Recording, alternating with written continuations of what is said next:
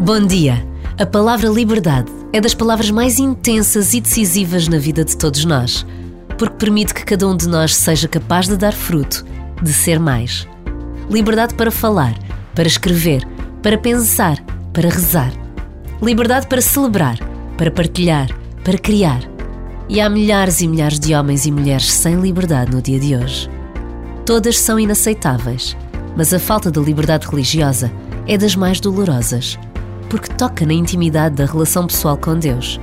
Privar alguém desta liberdade, que em tudo nos ultrapassa, porque a presença de Deus na vida dos homens não é visível nem tangível, é algo que não podemos ignorar.